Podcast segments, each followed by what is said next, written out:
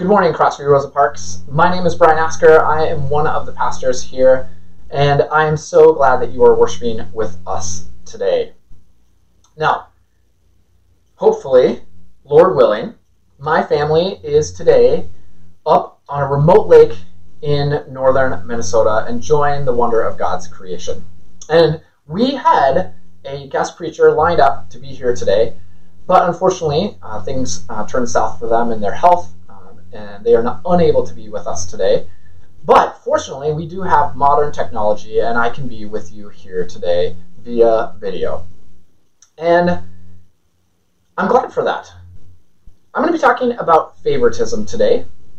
And the world shows favoritism in a lot of different ways. It encourages favoritism. Think about this phrase it's not what you know, it's it's who you know. Even our systems and the things that we have in place to help people can bend towards favoritism. I think about a personal story a number of years ago that I experienced as we were going through the adoption process. My wife and I had to fill out a form telling the agency what kind of child we were willing to take into our home, into our family. The form was six pages of every known disease and disability that a child might have. And I will tell you that filling out that form was excruciatingly painful. I kept thinking and talking with Sandy about the fact that every one of those diseases represented a child a child that, as a Christian, I believe was created in the image of God. And yet, here I was saying, I don't know if I'm willing to take that set of problems or that child into my home. Take those problems on as my own. And I realized that I was showing favoritism, partiality, and I think that the reality is that all of us, from time to time, struggle with the problem of favoritism. And our world does not help us out. But God, if we contrast that with God, in Romans chapter 2, verse 11, it says that God does not show favoritism. And in today's passage, we're going to be talking about how James invites us, or God invites us, to similarly not show favoritism. We're going to be in the book of James, uh, chapter 2, verses 1 through 13. I invite you to open your Bible or grab your mobile device and open it up to James chapter 2 and follow along. We're not going to have the passage on the screen today, so if you want to read along with me, you'll have to have it with you. So, this is part of our, our series on the book of James or the letter of James. This is uh, a letter that talks a lot about faith and about action. And that's what we've been talking about over the last couple weeks. It's written to people who are believers, people who would say, I follow Jesus. And it's not a linear letter uh, with one main point. It's actually a bunch of different teachings that instruct believers on how they are to live. So, with that in mind, let's jump in uh, to James chapter 2. It says, My brothers and sisters, believers in our glorious Lord Jesus Christ, must not show favoritism. James doesn't beat around the bush here. He identifies himself as a fellow follower of Jesus Christ, and he exhorts them to, to follow Jesus in his example, to not show favoritism. And there are no exceptions to this. Simple, right?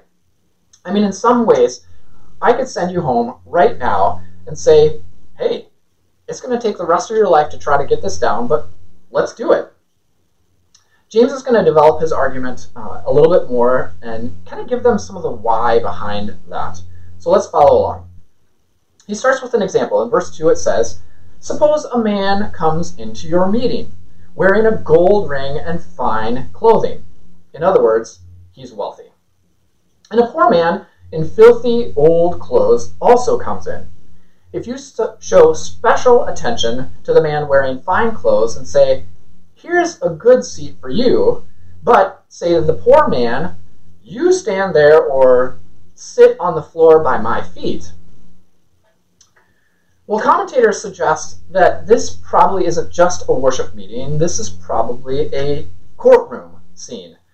And biblical law, most Jewish law, and even Greek philosophers agreed that favoritism was not right. They rejected it.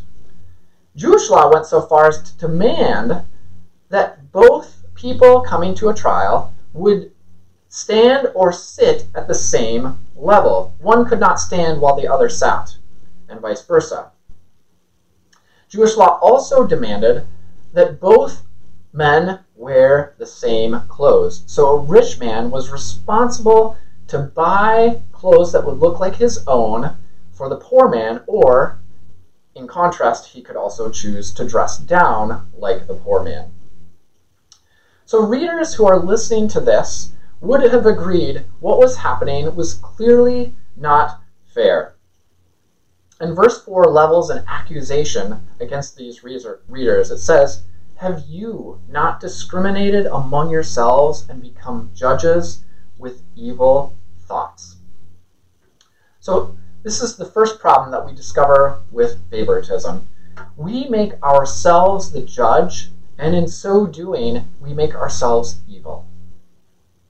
James continues on in verse 5 Listen, my dear brothers and sisters, has not God chosen those who are poor in the eyes of the world to be rich in faith and to inherit the kingdom he promised to those who love him? With this sentence, James is actually quoting a somewhat famous Jewish tradition uh, that says that God favors the, for, the poor because they had to depend on God for their life. But Jesus also echoed these same sentiments in his Sermon on the Mount. And uh, a couple years ago, we went through the Sermon on the Mount and talked about how when Jesus said, Blessed are the poor in spirit, it wasn't just a spiritual thing, it was very much a real economic issue that he was talking about. And I imagine if the readers of James or the listeners of James, the letter of James, at this point in time, are sitting here, they're nodding their heads, going, Yes, I agree with you, James. That is true. But James goes on to say, You have dishonored dishonored the poor. Again, another accusation. Is it not the rich who are exploiting you? Are they not the ones dragging you into court? Are they not the ones who are blaspheming the noble name of Him to whom you belong? Now, Roman law, in contrast to Jewish law, explicitly favored the rich. In fact, poorer people could not even bring an accusation against a rich person, and often there were harsher penalties for those who were poor. And clearly, Christians were experiencing some level of this injustice in their lives. Rich people were dragging Christians into court and they were slandering the name of Jesus.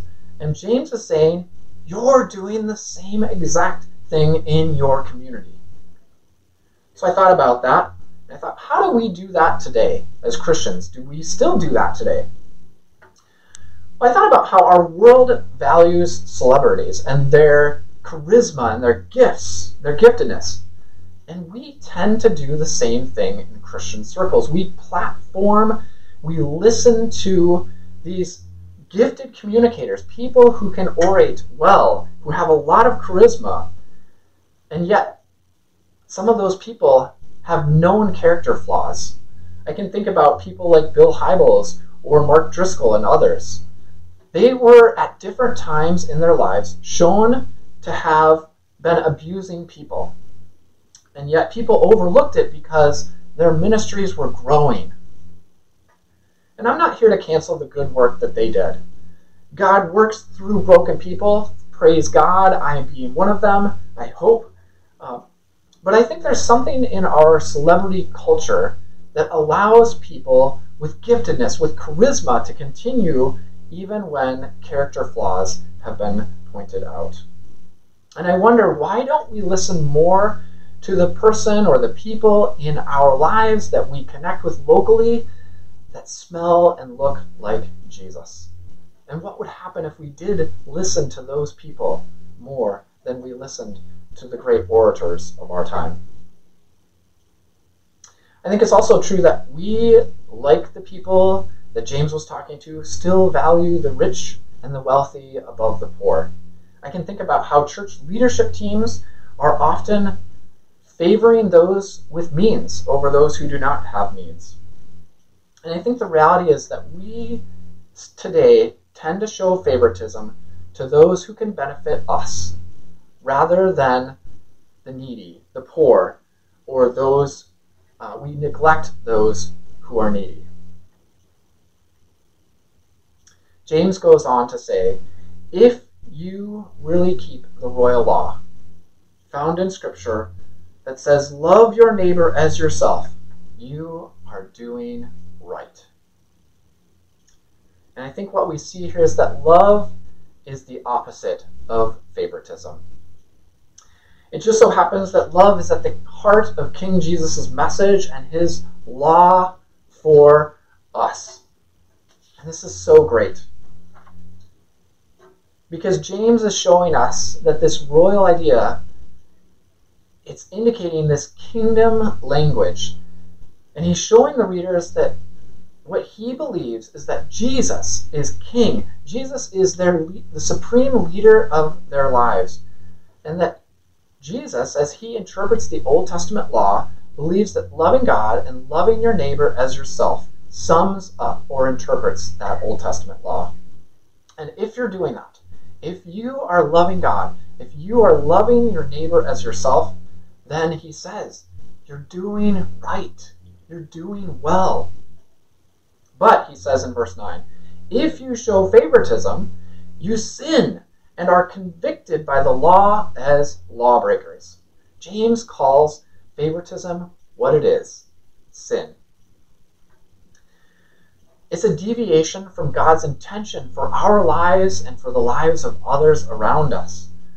And if anyone has a sense of really, is it really that big of a deal? James goes on to say in verse 10 whoever keeps the whole law and yet stumbles at just one point, favoritism, is guilty of breaking all of it. For he who said, You shall not commit adultery, also said, You shall not murder. If you do not commit adultery, but do commit murder, you have become a law breaker. In other words, you can't just avoid the seven deadly sins, or you can't just do the Ten Commandments, or you can't just live up to whatever list of do's and don'ts that you find or that you may have found. Favoritism is a big deal, and in fact, many commentators said that if we are living into favoritism, we're actually killing somebody. So, what do we do about that? Well, verse 12 says, Speak and act as those who are going to be judged by the law that gives freedom. Because judgment without mercy will be shown to anyone who has not been merciful. Mercy triumphs over judgment.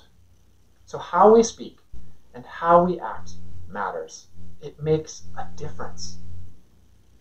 James gives us two things that I think can help us as we think about how we can better love our neighbors and stop, stop showing favoritism. It's this God's judgment and God's mercy. How interesting. We hold them in tension. God's judgment gives us freedom because it's based on the perfect law, as James talks about. And we talked about that last week. In the same way that traffic laws give us freedom to move about the country and to move about as we need, unlike the chaotic world, uh, maybe war torn country that I talked about last week that a friend went to that created chaos. God's laws, similarly, are meant for human flourishing as we live into God's laws as I love God, as I love my neighbor, not only do I flourish, but my neighbor flourishes. And some of us need to think more about God's judgment. Maybe you need a sticker, uh, like my daughter got uh, from her teacher, that has Jesus leaning around the corner saying, I saw that. And I think in some ways that can be really good for some of us. We need the reminder that Jesus is watching us, that there's no aspect of our lives that goes uh, that is exempt from judge from God's judgment. And it can serve as a reminder that we want to follow God's law. And not only do we want to follow but we flourish when we follow it. And when others follow it as well. And we can remember that favoritism does not promote flourishing, but loving your neighbor does. So some of us need to remember that. The second thing that we hold in tension from God's judgment is God's mercy. Now, God's mercy is uh, mercy is pretty simple. It's not getting what you deserve. If you think about it, according to the law, if you are speeding, you deserve a ticket. But if the officer pulls you over and lets you off with a warning, that's mercy. And God's mercy is the alternative or the other thing that we are given. And the reality is that none of us have kept God's law perfectly. We have we're all prone to favoritism and we've all fallen short and at times failed to love God and love our neighbor as ourselves. But it's interesting here in James that James essentially says that people who don't get mercy are the only the people who won't get mercy are the people who don't give mercy. They've in essence made themselves judges. They've taken God's place as judge. And favoritism is in essence judging another person. And James calls it evil. He calls it a sin. But the good news is that mercy triumphs over judgment. And Lamentation confirms this. It says that the steadfast love of the Lord never ceases, his mercies never come to an end. They are new every morning. Great is your faithfulness. That's the good news. That even though sometimes we show favoritism, God does not. God loves. God's mercies are new every morning, and don't we need that? So, what do we do with the reality that sometimes we do show favoritism? Sometimes we don't love our neighbor as ourselves. I think there's a couple things. I think one, we can remember that we are not the judge. We can hold God's judgment in tension with God's mercy. And so I want to encourage you this week to, to remember that God is watching you and to think about what that means. Not because God finds joy in smiting people or finds joy in seeing us stumble. Not at all. God loves us, God wants to see us flourish. And obeying God's laws leads to human flourishing. Loving our neighbor as ourself, loving God, is one of the greatest commandments because it leads to human flourishing and because God is watching, we can remind ourselves to speak and act as God would speak and act to us in ways that love our neighbor, in ways that love one another. And so you might think about this week what's one way that I could love my neighbor this week? A friend, a person nearby, maybe a coworker. What's one thing that I could do to love them this week? And then the second thing I was thinking about is really this watching for ways that you show favoritism. I think all of us can get into this at time. We can think about who gets our stamp of approval and who doesn't get our stamp of approval. We can think about who do we spend more time with and who do we tend to ignore. And then we can practice God's mercy. We can confess that we are showing favoritism and we can ask God for forgiveness. And we can work towards loving our neighbor and caring for them and thinking about what is it about that that person what is it about me that i am showing favoritism that i'm struggling to show favoritism i ran across a story a couple of weeks ago that i think can help us think about how we can love others it was about a 12 year old kid in colorado he came home with his yearbook really uh, only signed by a couple people, despite asking numerous other people to sign his yearbook.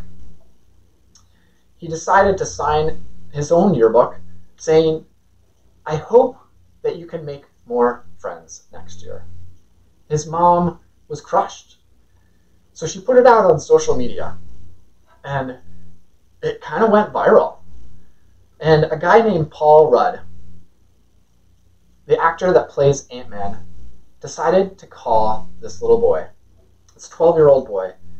And then after the conversation, he sent him a note that said, There are so many people that love you and think you're the coolest kid there is.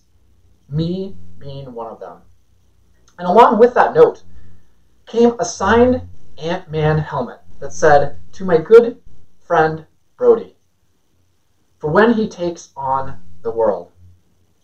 Other students picked up on this as well from his school. Older students, they came and visited him in his class.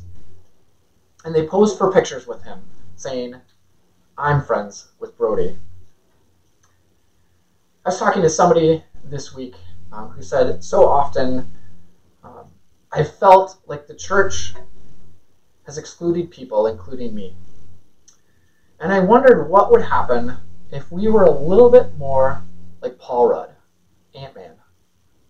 What would our church look like? What would that communicate to our community?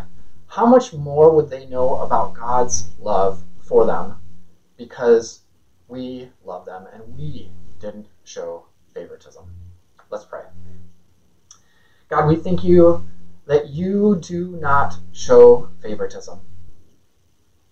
You created each one of us in your image and you love us. You care about us. You want to see the best for us. So, Lord, as you're watching over us this week, help us to remember that.